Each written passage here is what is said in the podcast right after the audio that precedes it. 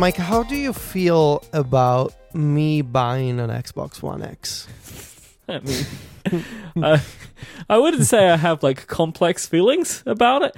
Um, I am a little bit surprised about Okay. this this this potential here, purely just because of the conversation that we have had around the Xbox. I think over the course of this Yeah. show, it surprises me that you would want to do that. I think. Mm-hmm. Mm-hmm.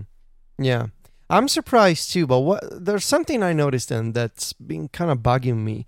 Um, so last year I I spent a good amount of money on a new television. I wanted to get this 55 inch 4K HDR TV, and I noticed that I've been playing and enjoying multi-platform games lately, and I also have a PS4 Pro, but every time I read the reviews of these games like Assassin's Creed or Far Cry 5, um, there's others that I want to buy this year, for example. Every time I read or watch the reviews, there's always the line, it's not real 4K on the PS4 Pro. To get the best performance on consoles, you want to have an Xbox One X. And that's been in the back of my brain, sort of bugging me constantly Okay. about the fact that I don't have the best experience despite, you know, having spent all that money on a TV. Yeah, so like what what's going on then with the PlayStation? Then like what is it outputting? No, no, no. It's the the PlayStation. Um, there's this mm, thing called like mm, 4K checkerboard rendering that it's not real native 4K, Okay. but it's some. And I'm totally gonna get this wrong, but it's some kind of fancy upscaling technique right. that it's it supports 4K output, but it's not true native 4K. So quality wise it sits somewhere in between the regular PS4 and the Xbox One X then.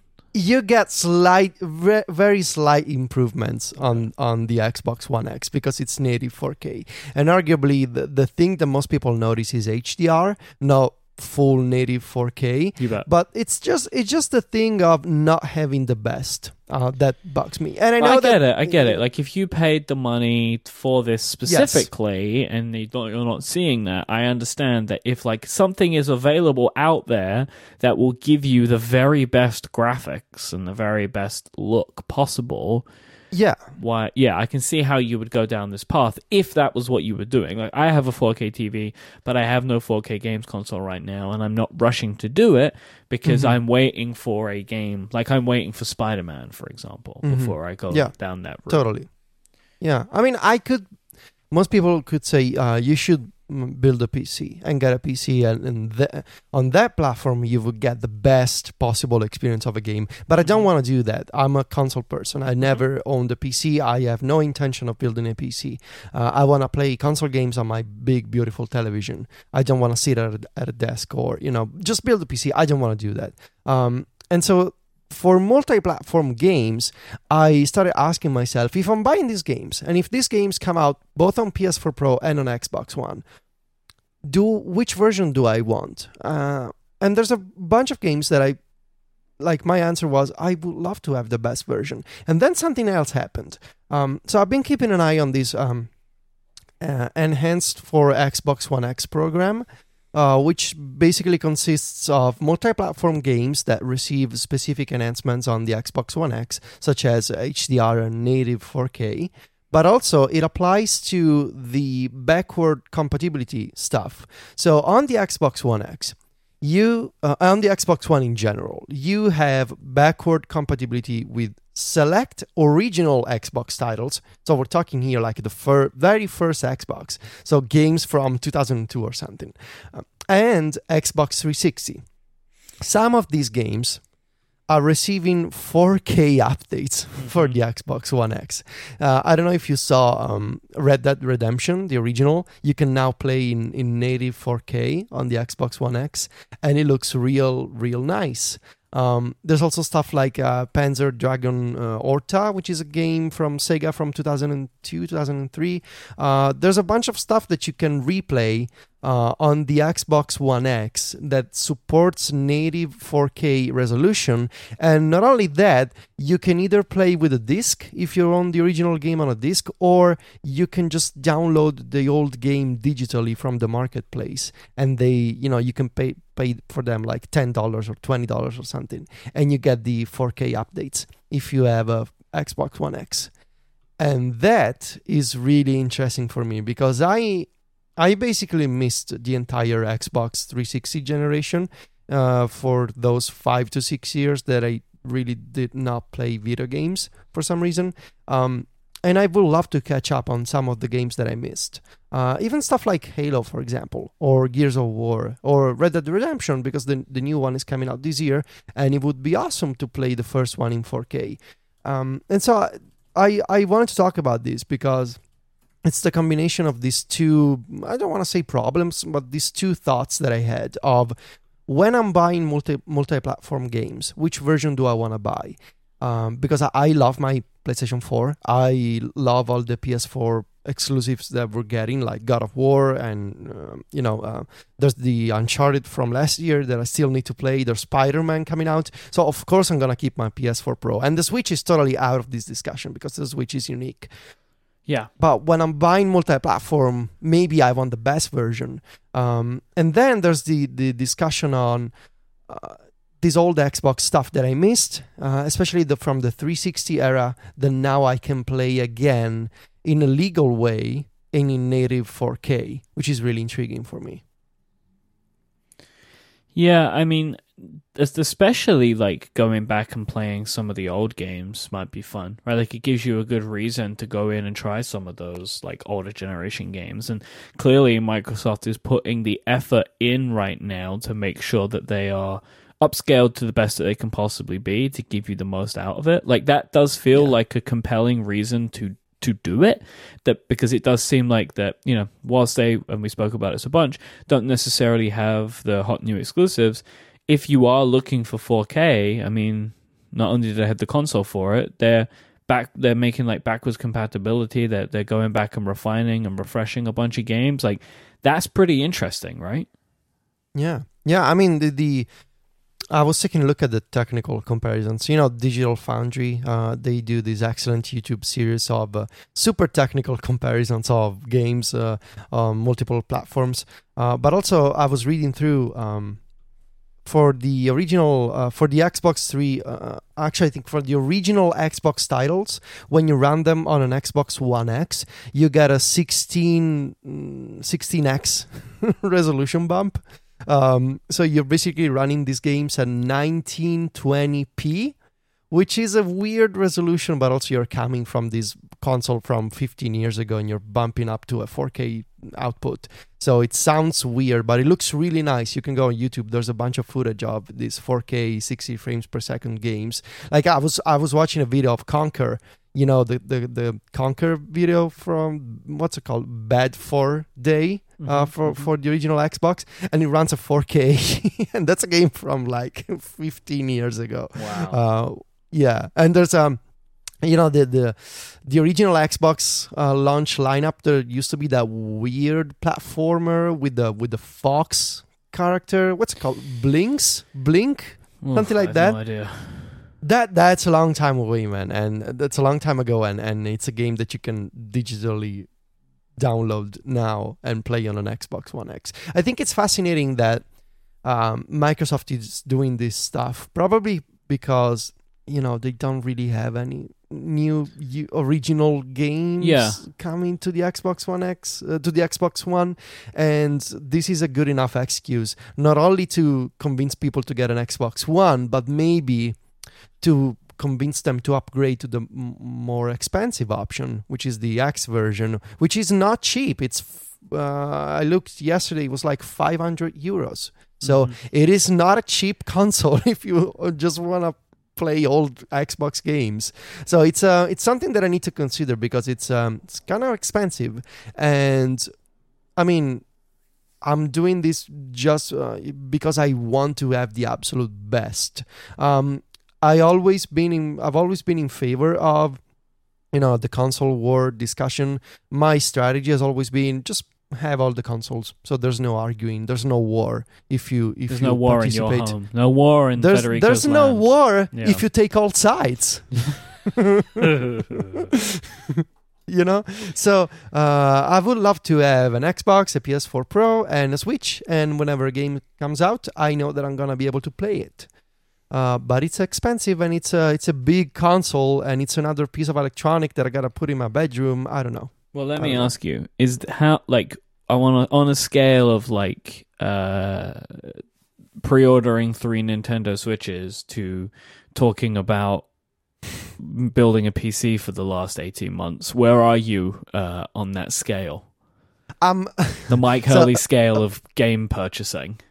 So uh, let, let, let me put it this way. Uh, my probability scale from 1 to 10, I think I'm around 7. All right. Um, so what do you what's not- what what's going to push you over the edge then? I need to. I think I honestly I need to educate myself more on the exclusives that I'm missing for the Xbox One. I know there's Cuphead. I know there's that Thieves. game. PUBG. Nah, I don't want uh, PUBG. Not Sea of Thieves. I don't really care. PUBG. I I kind of care. And there's th- that game, that action game that you used to play a few years ago, Myke, from Insomniac, maybe. Um. Or uh, what, do you remember that game that was super colorful? Oh, sun, Sunset Overdrive. Yeah, yeah. So what I mean that game. Yeah, Sunset Overdrive. Yeah. it looked kind of Yeah. fun. No, I can't. not was was it fun? it's like a button mashing game, which is not my deal. Um, but it is a great, like, beautiful game. It's worth worth trying at least. Um, you might like it more than I did. A lot of people really like that game, but I kind of got bored of it quite quickly. Because all the Mhm. combat is like there's a, I mean, there's some fun stuff you can do with it, but like ultimately, it's like button mashing, which is not Yeah, really my deal Okay. but you might like it because you it has some like arcade fighting game type feel to it and i know that you like those types of games so I do. Yeah. you know so you might like sunset overdrive more than i did um, it is Okay. great because it's a big bright colorful game in a sea of gray dark bleak games right that's one Yeah, of the things yeah. that people liked about it it's one of the things that i liked about it and it was very funny it's very self-referential very funny game um, but just the, the the basic game mechanic I think just wasn't my type of game mechanic. But you might like it though, like and also I bet you could pick it up pretty cheap now. Yeah, I think so. Um, really, it's a discussion. It's a it's a problem of I need to know more about the Xbox platform. Um, because I kind of feel bad about Shall we petition the listeners of Remaster to provide you with resources? yes and recommendations. I mean, if you if you own an Xbox One, and I mean, you you must have been playing all of these exclusives that you can get. This is the this is the chance that uh, the Xbox fans of this show have Yes, to finally yes. get Xbox. Because like, if you get an Xbox and start talking about the Xbox all the time, then I'm going to end up getting an Xbox, right? Like, and if this you're is just like, be the- oh, here's this amazing Xbox game. Like, well, I can't talk about it unless I get one as well. So I think, I mean, besides Cuphead, and there's the other one, Ori and the Blind Forest, Yep. uh, that came out a couple of years ago. Um, and I I know that I also want to play Forza. Uh, I'm not sure if I want Horizon 3 or Motorsport 7. There's one of them that is open worldish. Yeah, yeah. I'm I, like For- Forza became a little bit more arcadey, right? The most recent one, or was that Horizon? I don't remember. See, I don't know. I Yeah. don't know. I I need to I need to do some research. I know that there's one that is more arcadey and that lets you explore like a big map, and I, I want that. I Yeah, want that. That's that is what I'm really missing on the Switch. Like a good, yes. like I want Burnout or like you know something like that, or like a Forza. I think it might be Horizon. No, no, Horizon's the the. I don't think it's Horizon. That's Horizon Zero Dawn, right? Or is that a different? no, game? no, no. There's a there's a game called Forza Horizon Three. Forza Horizon. Which- that's the one. That I think Forza Horizon is the one that is less like Gran Turismo and more Need for Speed. So m- Motorsport is like Gran Turismo. yeah, yeah. Forza Okay. Horizon. You may be right. You may that's be the right one that this, I want to play as well because that's where it's like fast cars, open world, go out and explore. yes, there's you're like, you are Uh, right. a Hot Wheels expansion, which I'm looking at on the website now. Like, it is way more of a fun. Oh yeah, it says game. compared to the simulation focused motorsports line. So yeah, I want Horizon. That's that's the one I want. Man, Um, I'm telling Federico, you should just buy it. Just buy the Xbox, buy Forza Horizon, buy uh, Sunset Overdrive and PUBG and Sea of Thieves, and then you can just tell me what you think of them all. So is Sea of Thieves? So you've you've been watching a bunch of streams for the, uh, Sea of Thieves, I Mhm. suppose, because you, you always watch streams. Mhm. Um, is it a single player game at all, or is it just Yes. online? It is single player. You can play on your own. It's always online, right? It's always online, but you play on your own. But it's better to play with people. And honestly, Ah, like everyone that I know that's played the game, all the people that I've seen, all the reviews that I've read, is like it is fun for a few hours and then it gets really repetitive. But those first few hours are like some of the best multiplayer experiences that you can have because it's like super weird and fun and everyone has to work together to operate the ship.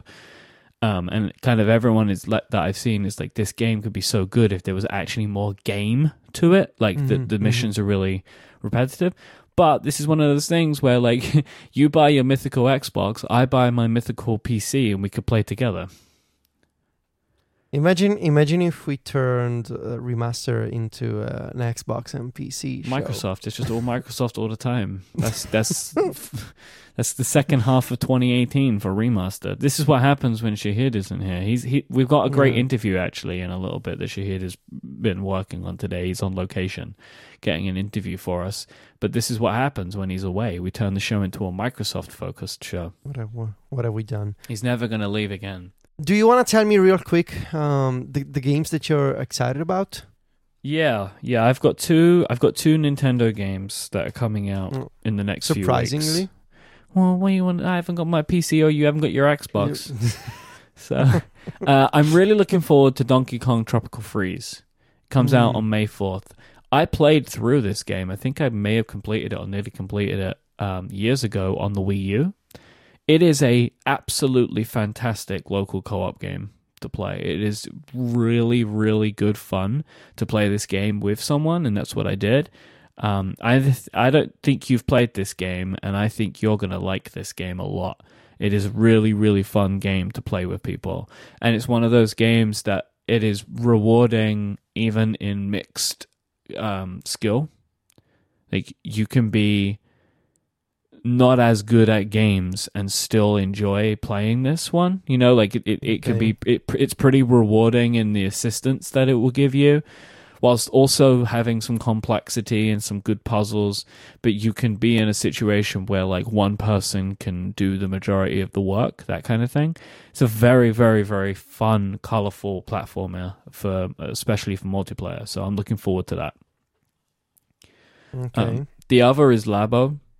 So uh, I only found out today that it's short for laboratory. I I just assumed it was just like a random name that they came up with because that's what Nintendo really? does. Uh, yeah, it's short for Labo. Um, because one of the things about it, which we haven't spoken about yet, is the fact that you can actually create your own games and Hmm. there's a there's a bunch of like um so the verge put together a video today um where dami lee she programs like a guitar into the game with a song like she she puts the song into it as well like using the toy-con garage that it has which lets you kind of build your own physical things and then program your own software things too like it re- I ha- I need to dig more into that part of it, which I've not spent so much time looking at. But there is a lot that you can do with this. Um, but I show I sent a video to you today of uh, Polygon with Simone and Brian at Mhm. Polygon um, playing the RC car game. They built Mhm. it and played the Yeah. RC car. It looks like so much fun. Like the building is really surprising. So the pieces all look really nice. Like it all looks really well made. Like the pieces seem to pop out of the cardboard sheets really easily. Uh, but the building can take like some of them take 15 minutes, some of them take an hour to build. To, to actually put the cardboard together is what they estimate. The piano, you know, the piano with all the little piano Yeah. keys. Nintendo estimate that it takes up to three hours to put it together. Wow. And that excites me. It's like Lego. Basically, a couple of days. But like I like the idea that like there are some of them that take real time to put together because that's part Yeah. of the fun of it, right? Is the actual building of the thing. Um, and it looks like the software kind of um, that it's that you build with, you, it you can like forward and reverse it, and it like shows you exactly how to make all of the folds and like how to put all the pieces together and stuff. Um, it looks kind of dumb and fun and amazing in Nintendo. Like I'm like it was really fun to watch Simone and Brian put the pieces together and like how amazed they were at all of the things that it could do, including like in the, they do put together the RC car in the video that's in the show notes, and when they discover that the infrared camera can be used to like make the RC car follow your hand around a table, like that looks like so much weird, amazing Nintendo fun. Um, the joke, which I can't believe. I, I mean, I'm so happy Nintendo did this because they must have known that it's like sixty nine dollars and it comes out on four twenty. Um, you, you've you've seen that meme, right? it's sixty nine ninety nine and it comes out on four twenty. Like very nice. ve- like it's as nice as something can be. But outside of the US, it comes out on uh, April twenty seventh. So oh it's, no, it's not so nice. It's not so nice. It comes out next Friday. Um, I've blocked out my day. I'm really excited to, to play Labo. Like I'm I'm really like this just looks so strange and fun. Like I got like the big variety pack. Um and if I really like it, I'll get another one. I actually bought the accessory pack too because it comes with a bunch of stickers, and I just want the stickers for my own personal use. Of course. like I just, you know, it's like a bunch of like Mario character facial face parts and stuff. Like I can put those to great use in other places. But yeah, I'm really excited about Labo because it seems that everyone that gets to play with it is always surprised and delighted by it, and that's exactly what I would want from something like this. So, Okay. do you have it on pre-order at all? N- not yet. Okay. I'm not. I'm not sure. Well, I'll tell you what, Um, let me get it, and then in a couple of weeks' time, I can tell you what I think of it. Right. Perfect. So, Perfect. And our, Yeah. we got an episode on the seventeenth of May because uh, we, we're going to be taking a, w- a week off in early May. Um, but mm-hmm. on that, that episode on, on May seventeenth, I'll give you my Labo review. So it'll be a few weeks late, but I'll have had time probably to build everything and play with everything by then. Yeah. And I'm gonna tell you about God of War, which I'm gonna get tomorrow, um, which is gonna be Friday, uh, April twentieth. Um, I'm I'm really looking forward to this game. Um, yeah, the internet is kind of exploding about it today, right? The reviews Yeah, are all coming yeah. out today, and everyone seems incredibly excited, and like again, also surprised by just how good this game is. I always love games like that, where like people are like, "Oh, this is going to be a good game," and then it Yeah, comes because out, and everybody it's like, thought- "Oh, Yeah. this Yeah. is this is even better than we expected." Everyone thought, oh no, Kratos is now dead. This game is boring. He doesn't have Wow. the chains It got a strapped to his arms anymore. got a ten on Polygon. yeah, Yeah, Yeah. okay. It's a- Hmm. I'm I'm really see when I told you like PS4 exclusives, I'm really excited about you this one. I got a physical copy. Uh, I don't do that often for games anymore at this point. So, uh, and I'm gonna be telling you maybe maybe about the Xbox One. X. yeah. so many so many so many X's in in this in this console. Yeah, I mean, I'm intrigued yeah. to hear your thoughts about God of War because, like, I can't imagine that I will have the time to sink into a game like that between now and our next episode. So, like, Mm, mhm. I'm keen to see what you think about it, and also if it, you know, if I really should be getting a PS4 Pro for a game like this. But again, I'm I'm going to be watching some streams as well. Um, I'm really into watching game streams right now, like I can in tell. a big, big way. but honestly, really, it's basically only what Polygon produce. I just their video team, Federico, is so entertaining to me. Uh, I basically watch everything that they do, and I know that they're doing some God of War streams uh, this week, so I'm going to be watching some of those too. I, I understand why this is such a big thing for people, like game streaming. Because if you get people that are like, it's like podcasting, but also with a video game. Like, I, I don't just watch games I'm interested in, I watch the people that I like right. Yeah. right and then and then i watch what they have to say so that's kind of that's kind of what i enjoy the most right so like Polygon's video team, though the people that do that, I think that they're really, really good and they're really, really entertaining. So I watch what they make, and it also turns out as video games at the same time. It's like how you know I I hear from people that will listen to like the Pen Addict, but they don't care about pens. They just like hearing me and Brad talk about it because they think it's fun to hear people that like a thing talk about a thing. Mm-hmm. Like that can be just an entertaining experience. So like it's like that, but like I found a group of people whose work I really enjoy, so I watch their streams and then you know like um so you know A Way Out, that game A Way Out? Yes. I've seen I've watched the entire game now. They did. Uh, that's perfect to watch as a stream, and especially if you're watching multiple people. That yeah. they did. I'm gonna find it and put it in the show notes. It was uh, Simone de Rochefort and Jenna Stoeber. They played the entire game together, and it was really fun to watch them play it over like these two sessions because I experienced the game in a way that I may not have because this is a game that I think I think you can only play in local. Yep. And yep. no, I, I think you can play on. That would be that interested online. in that game and has the skill level to get through a game like that um, in local in local co-op. So it was it was actually just really fun to watch two people who knew what they were doing play through the game, see their like experiences. The ending is like really amazing of this game in like you know, and no spoilers, but like as you can imagine, there is a twist. But the twist was like, whoa, like okay, like, and it was really fun to watch them react to it and stuff. So, um, I'm gonna find that. I'm gonna find those videos and I will put them in the show notes for people to watch because they're really, really entertaining and it's really good fun. Uh, so yeah, I don't know. I really like watching this stuff, man. It's like I'm into it big time now.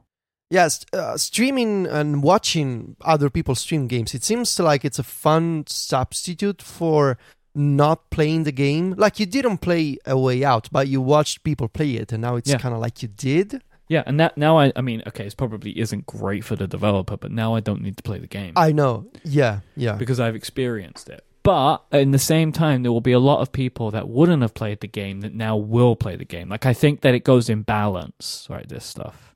Yeah. All right. Well, um, I will tell you all about God of War, and you will tell me all about the cardboard pieces that you destroy because of Nintendo. Yeah, that sounds like a good a good compromise. I think.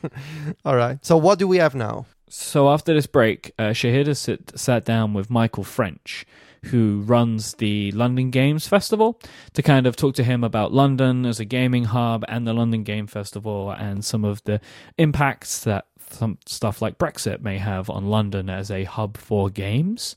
Um, so you can hear that after this break. Uh, but first, let me thank our sponsor for this episode. It's a new sponsor to Remaster, and that is Away. Away are a team of thinkers, seekers, and designers who have made smart premium suitcases. And they do this in a way that means that your luggage will not cost more than your plane ticket.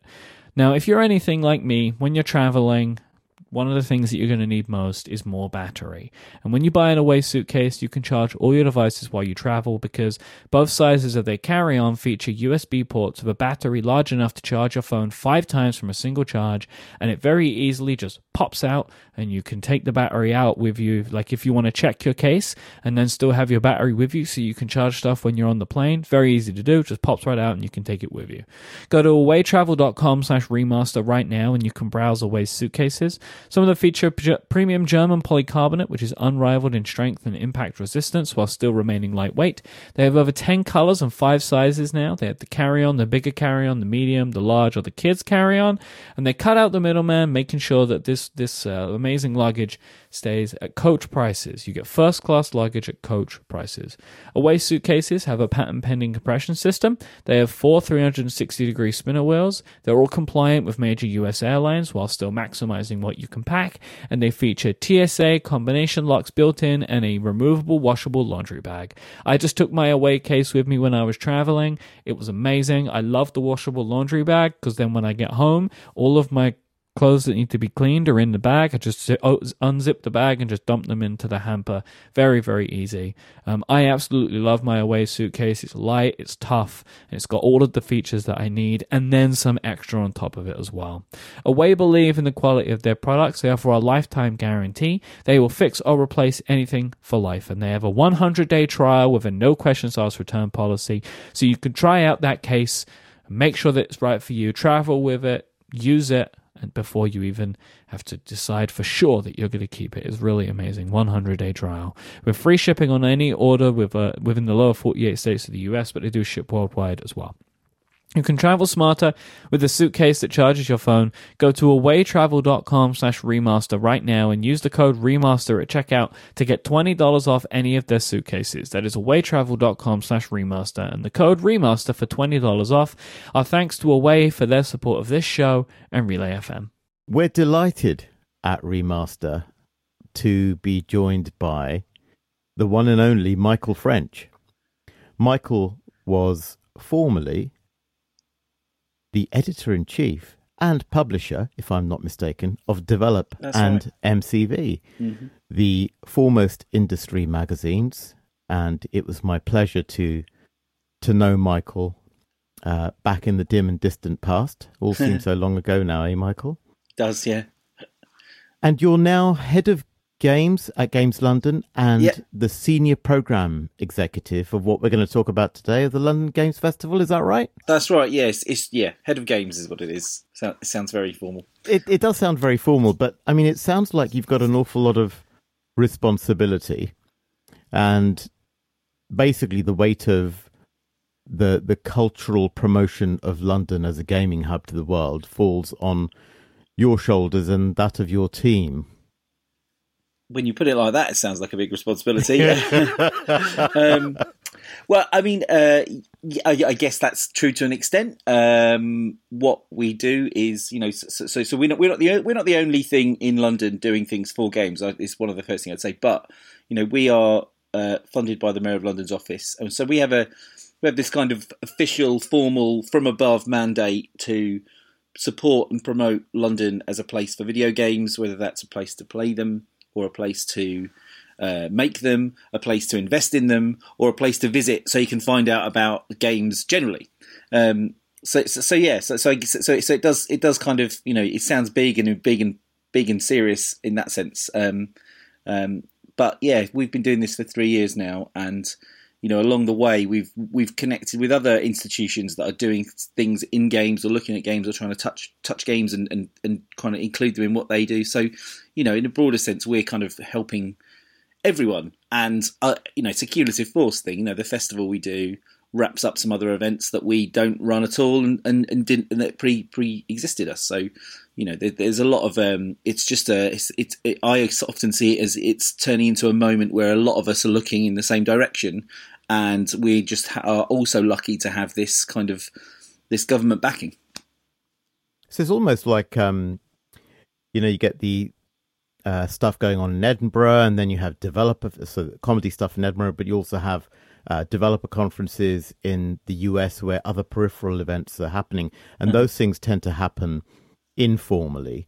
Yeah. But it it just happens to be the case that because you've got so many like minded people in the same place at the same time, that all this stuff happens on the fringe. And I remember having a uh, being part of a discussion around this uh, many months ago, where you started to formulate the idea of including all of these fringe elements under the umbrella of the mm-hmm. London Games Festival. Yeah. So really what I wanted to ask you was how did this all come about?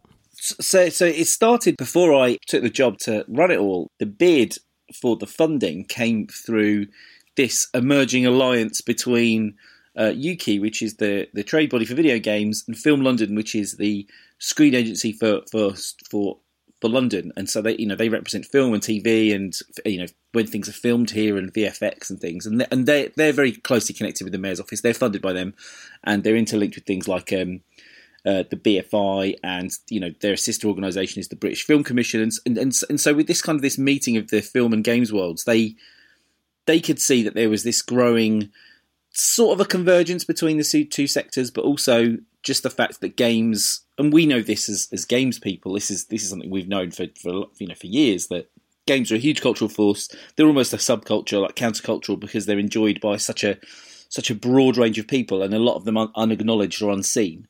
Um, but it was just a case to to to formalise and, and and build a something that can support that's the sector that makes the content that drives that culture and and expand it because it's such a big driver video games and interactive entertainment you know they they they make so much money for the economy for the companies that make them but they can do more and and, and so i think when you know when my colleagues kind of sat down and said right how are we going to do this how are we going to how are we going to you know fit this together and make it a, an official thing it was all about you know adding some cohesion to everything. And there, there had been a London Games Festival before. It was kind of privately run, and it was quite vast. It ended up ended up being a lot of events that weren't owned by that festival, all, all kind of under one umbrella. And I think the difference here is that you know there's kind of a there's kind of a core of it to the things we do as Games London, and then those other things around it bolt in. And we also have a kind of an out of season program of business support for games companies in London about you know educating investors about the potential in games and doing some training. So it sounds like you're working with a lot of organizations, it seems, and trying to create something that is more than the sum of its parts. And I felt that this time round, you really knocked it out of the park with that. But for those who don't know too much about the other organizations and how you work with them. Can you tell us a little bit about who those organizations are very briefly and what their purpose is and, and why they're working with you? Yeah, sure. So so the, so the festival is kind of like is 10 days long and you know we have a handful of events we we want to do we want to run some objectives around them but if we just did those the festival would only be half the size it is so the other half of the other half of it is you know, there's an event at Somerset House called Now Play This, which is which was devised and, and is and is you know still is run by them and curated by a, a group of uh, curators called Matheson Marcault and the the two people specifically that run it, um, Holly Gramazio and Sophie Sampson. Their vision is for an event that t- that puts games in uh, like an art gallery context, and actually uh, they're all games that aren't traditional expo style games. Uh, they're all made by artists or you know emerging de- designers and so we part fund that, and the Arts Council of England actually funds the other half of it. And then on the flip side, there's a big event called EGX Rezzed in the schedule, which has been going for years before us, but was always been in, it eventually migrated to London. And I think when the festival came around, they they were very keen to have another thing that kind of you know they do their own thing. They do what they do is amazing and brilliant. And you know, I always tell people if they say if I want to go somewhere and check out you know hundred hundred odd games, where should I go? And it's like, well, you, you should probably go there. Um, but we had an extra layer on top of that, and then things like the BAFTA Games Awards, they kind of shifted their dates to be during the festival, and they're, and they're a close kind of ally of ours. And then there is uh, like a you know there's one or two other events that take place during the time. There's a big event called Future Tech Now, which just happened to be at the same time as us, but we was we kind of had a chat with them, and they said the same to us as look, we're at the same time. We need to kind of co-promote each other. And then there's a fringe of about 25 to 30 events of all different shapes and sizes that we put a call out and invite people to run them. And they, they range from tiny seminars, some of them are kind of, you know, run by businesses to meet other businesses, or um, there's an event called uh, Rumpus, which is like a, a thousand person, uh, it's basically a games themed rave. And, and so it's a real variety of stuff. And, you know, that, that it, I think if you, if you kind of offer a platform for people to be involved in, that's why we've attracted so much other support in that sense, and, and people saying, "Well, I will. I have this quiz night for video games, so I'll run it during that week." Or you know, we do a board game night, and and things like that. Have just kind of we've snowballed in a sense and picked up along the way. The scale seems incredible. Do you think this could happen? I mean, this is a bit of a leading question, but do you think this could happen anywhere other than in London? Um, I think yes and no.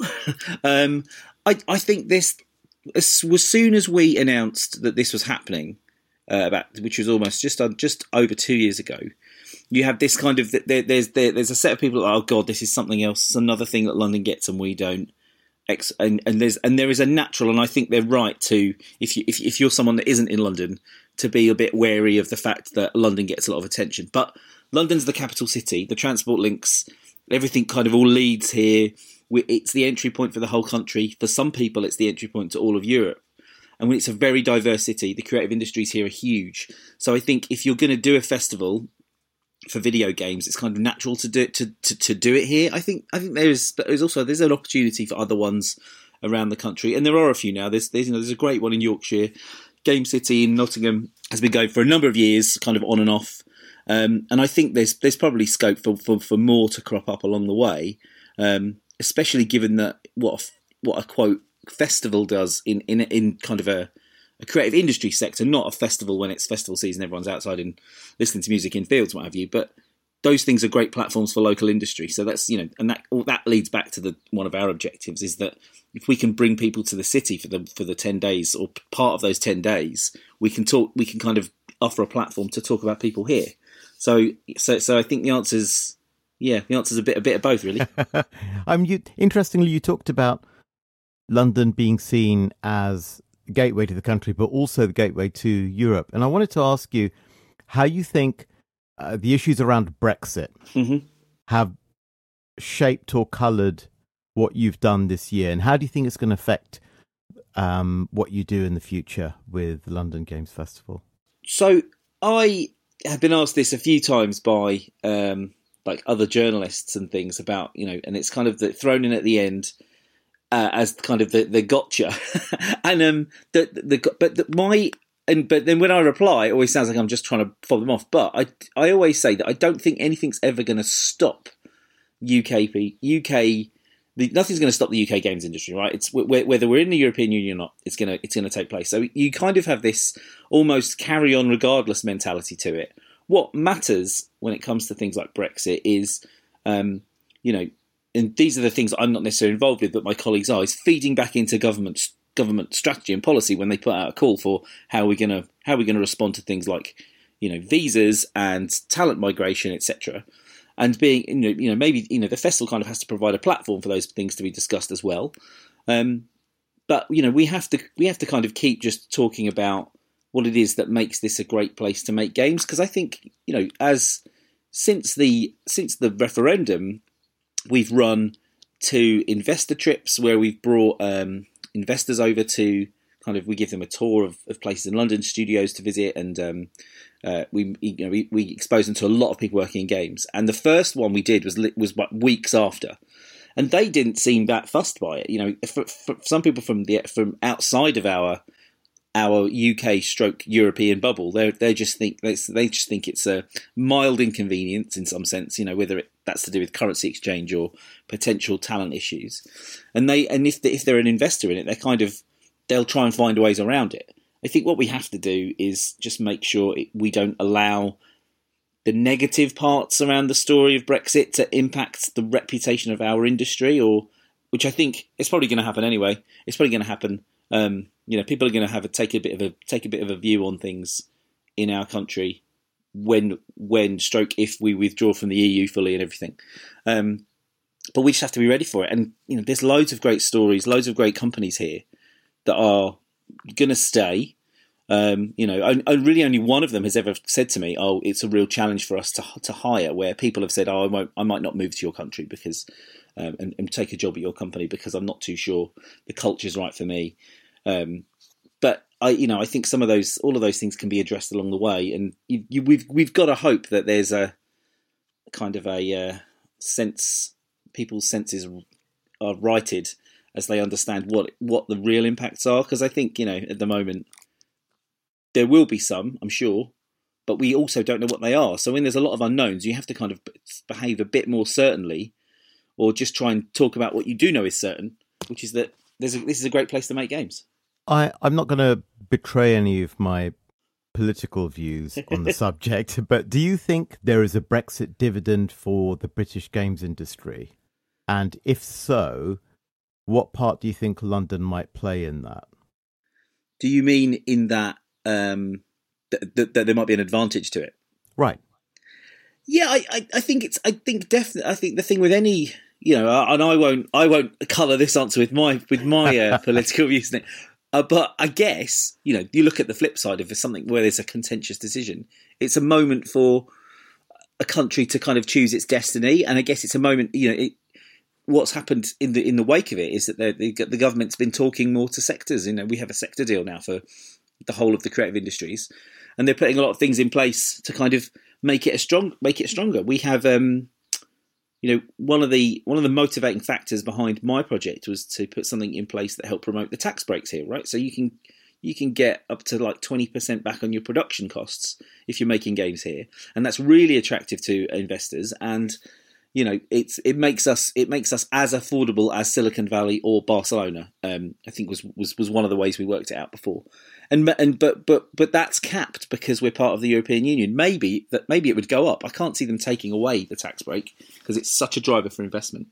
And if they look at it again in a few years, as they have to do on like a cycle, they might think, well, mate, if we bump it up a bit further, it might drive more money you know, and therefore the, the, the benefit to the whole country and and a cluster like the London in games development, where it's naturally the biggest the biggest single cluster of game developers in the UK, is that there's more opportunities. Um, so so yeah so yeah there could be something there could be something in it, and you know if if people want to, you know, London, I don't think it'll ever lose its it's kind of you know it's never going to lose the, the allure it has as a as a historical place, as a cultural place, as a as, as an attractive tourist spot and somewhere to live. Um, there's just things like you know the cost of living that always need to be addressed and things like that. But you know, hopefully, there's hopefully there is good in it. Moving on to slightly less political subjects, and I hope you noticed that we're about halfway through, and so it really yeah. wasn't a gotcha for me. I no, mean, no, no. it's just it was. It's interesting to talk about it in the context of the whole thing because it it does matter. Um, but a lot of people, it's a bit of an afterthought. But actually, for us, it does. You know, it does come up a lot. And um, like I say, we try and carry on. It sounds to me like you're you're getting your priorities straight in that you're ensuring that because of this, government is kept updated. There are clearer communication channels. The industry is keenly aware that we we don't want to lose a strong position, uh, you know, a, a, vibrant, creative environment. We don't want to lose any of that mm. because it it just be bad for business, be bad for the country. And it sounds to me like you've got ears uh, with policymakers and government who are keen to ensure that we remain competitive in the creative industries and particularly games. Mm-hmm. So, what were the highlights for you for this year's London Games Festival? Uh, there were, I mean, every day ends up being a highlight. You end up working on it round the clock for ten days, and so every, every moment is is a standout. When I look back on it now, there's uh, there's probably two moments that really uh, that, I'm, that I'm most proud of, um, and you know, we, we create a lot of variety through the whole program anyway. But that we did, um, we did two things we that, that that we put a lot of time into really, and, and so I think that's why a lot of time and effort. So I think that's why they show, and for me, they feel like the biggest things. So the first one was we did a big event at Trafalgar Square for a day, which was kind of uh, it originally started out as a as an as a concept to just put an esports kind of tournament on in that big space. It gets hundred thousand people a day through there, whether they're on like you know tourists or on a bus or whatever, and you know whizzing by whatever, and, so so you get a lot of eyeballs. But it, but as time went on, we realised that this needs to be more about getting people to touch and feel games and kind of interact with them because that's what games are. And so it became a, a, moment where we had some pro players from the US come in, uh, who are esports players, and they played again. They played rounds of Rocket League against members of the public we had AR games uh, that were we kind of curated with Apple in in another area of the square in these, and both of them were in these giant dome, these inflatable kind of dome structures. Um, so we we turned the, the, the Trafalgar Square into a into a festival in its own right, a festival in a festival. There were live kind of sideshow games called the Actual Reality Arcade, um, and Pokemon Go did a thing where they put a gym in on their map for the day. So it's so it was a huge influx of people, people playing games, lots of people that never really get to see or experience games. Um, and I think you know one of our one of our one of our objectives is always to try and change perceptions, and that really really seemed to open the festival strongly. And you know, as something that I'd worked on it was great to see the payoff on it, you know, so extensively. And, and the idea changed along the way, but we've done something now that I think the GLA, who you know our funder, is keen to, for us to do again next year, and there's loads of expansion scope. So it's like a, you know, it's a great outdoor thing. Um, and then the other thing on that is is, is something called Ensemble, which was an exhibition about uh, BAME background. Um, I guess artists is the word we use, but they're they're just creatives in games. They they some of them are writers, coders, sound uh, technicians. Uh, there's someone that animates faces, and the thinking behind this was to create something that we could that we could debut during the festival, talk about uh, the workforce in our industry, and then also the format of the exhibition is it's quite um, it's quite mobile, it's quite portable, so we can you know the displays for it we can we've we pack down and we can take somewhere else. We're putting them up somewhere next week. We've got someone who's taking them on elsewhere in May, and then hopefully I can send them to other places. I'd love to be able to send it overseas somewhere. And it's it's to explain what it is. It's eight profiles of um, these people working video games. They all work in UK games. Um, they've all got amazing background stories. Um, they all happen to be uh, black, Asian, or minority ethnic. Um, but really, when you read about their stories, that, that that you know these are these are some of the many voices that work in video games. You know, and our belief is that you know a diverse workforce creates diverse worlds, diverse content, and games are pretty good at that. They could be better, and if we can do some work that champions those people, and so if other people from from those backgrounds who don't work in games see it and think, "Wow, that sounds like a great place for me to work," then brilliant because we can help you know encourage them in, into games. Or also, if we can just you know change people's perceptions within our sector and say, actually, the, this workforce is quite diverse. It could be better, um, and look at the contribution these people have made. And you know, when you look at you look at the actual games that are related to the to the people in this exhibition, you know, there's stuff like to- the Total War series. Um, one of the one of the chaps in there is a founder of a new studio, but he worked extensively on like a load of Ratchet and Clank titles over at Insomniac. Um, and one of the one of the animators, he does he basically works on Faces, and he worked on Gravity, the Sandra Bullock film, and then moved to Manchester to work on a final a fi- doing some outsourcing on one of the Final Fantasy games. So it's really varied and really interesting. Um, and and my you know we, we there's a there's a little documentary that goes alongside it, and seeing people kind of come along and look and watch and I think walk away having learnt something about their sector or learnt something about the pathways into it is, is really interesting. And, and, and like I say, you know, are we going to send that to other places so more people see it? It's really astonishing the amount of work you've put into all of this and all of these independent um, and yet connected initiatives as well. I, I, I loved, I have to say, I loved the the name of the diversity initiative. Mm. I thought it was really smart, uh, really clever, and didn't sound corny. And it's so easy to yes. get something like that corny, you know. Um, totally. Um, ensemble is perfect. It's so inclusive and humanitarian. It gives you the sense of musicians playing together, different instruments in harmony. It's just a great name.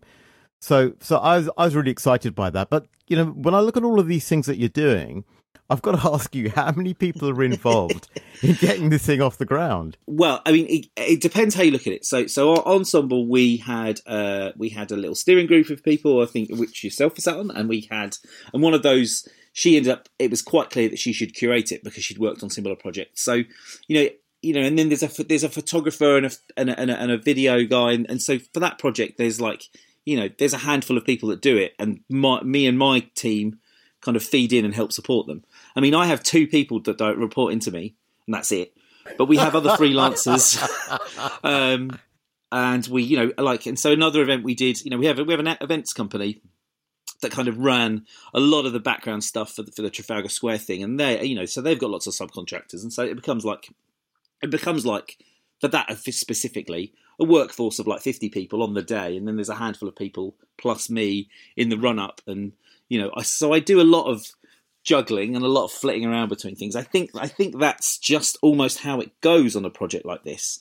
Um, in that I end up sat on uh, a lot of the key parts of it. I mean, as time goes on, I think we can scale up and add more people on. But you know, we also do a parade, and again, I, I brought someone in to help kind of do some of that freelance and um, an event production company to do some of the background work. And that's so. So there are more people as it goes along, but we are very we are a very slender team.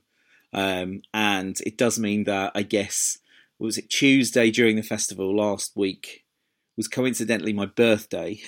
but I was uh, I was at one moment helping front a live stream. The next I was uh, helping somewhere else and running the registration desk when someone was on lunch. And being part removal man when we had to take it all away and we had to hire a van to drive the stuff down the road. But you know, I enjoy it, and it keeps the budget in check. I'm still ashamed that I saw you on your birthday, gave you a hug, and didn't say happy oh, birthday. I forgot it was on one point on, on, on, the Tuesday. I said, "What date is it?" When I was filling something out or signing something. Uh, much to much to everyone, everyone really enjoyed uh, mocking me for that. But you know, birthdays are birthdays. You know, festivals don't happen that often. um, and it's all worth it. You know, we, we, are we are a small team, um, and we'll probably expand a little bit.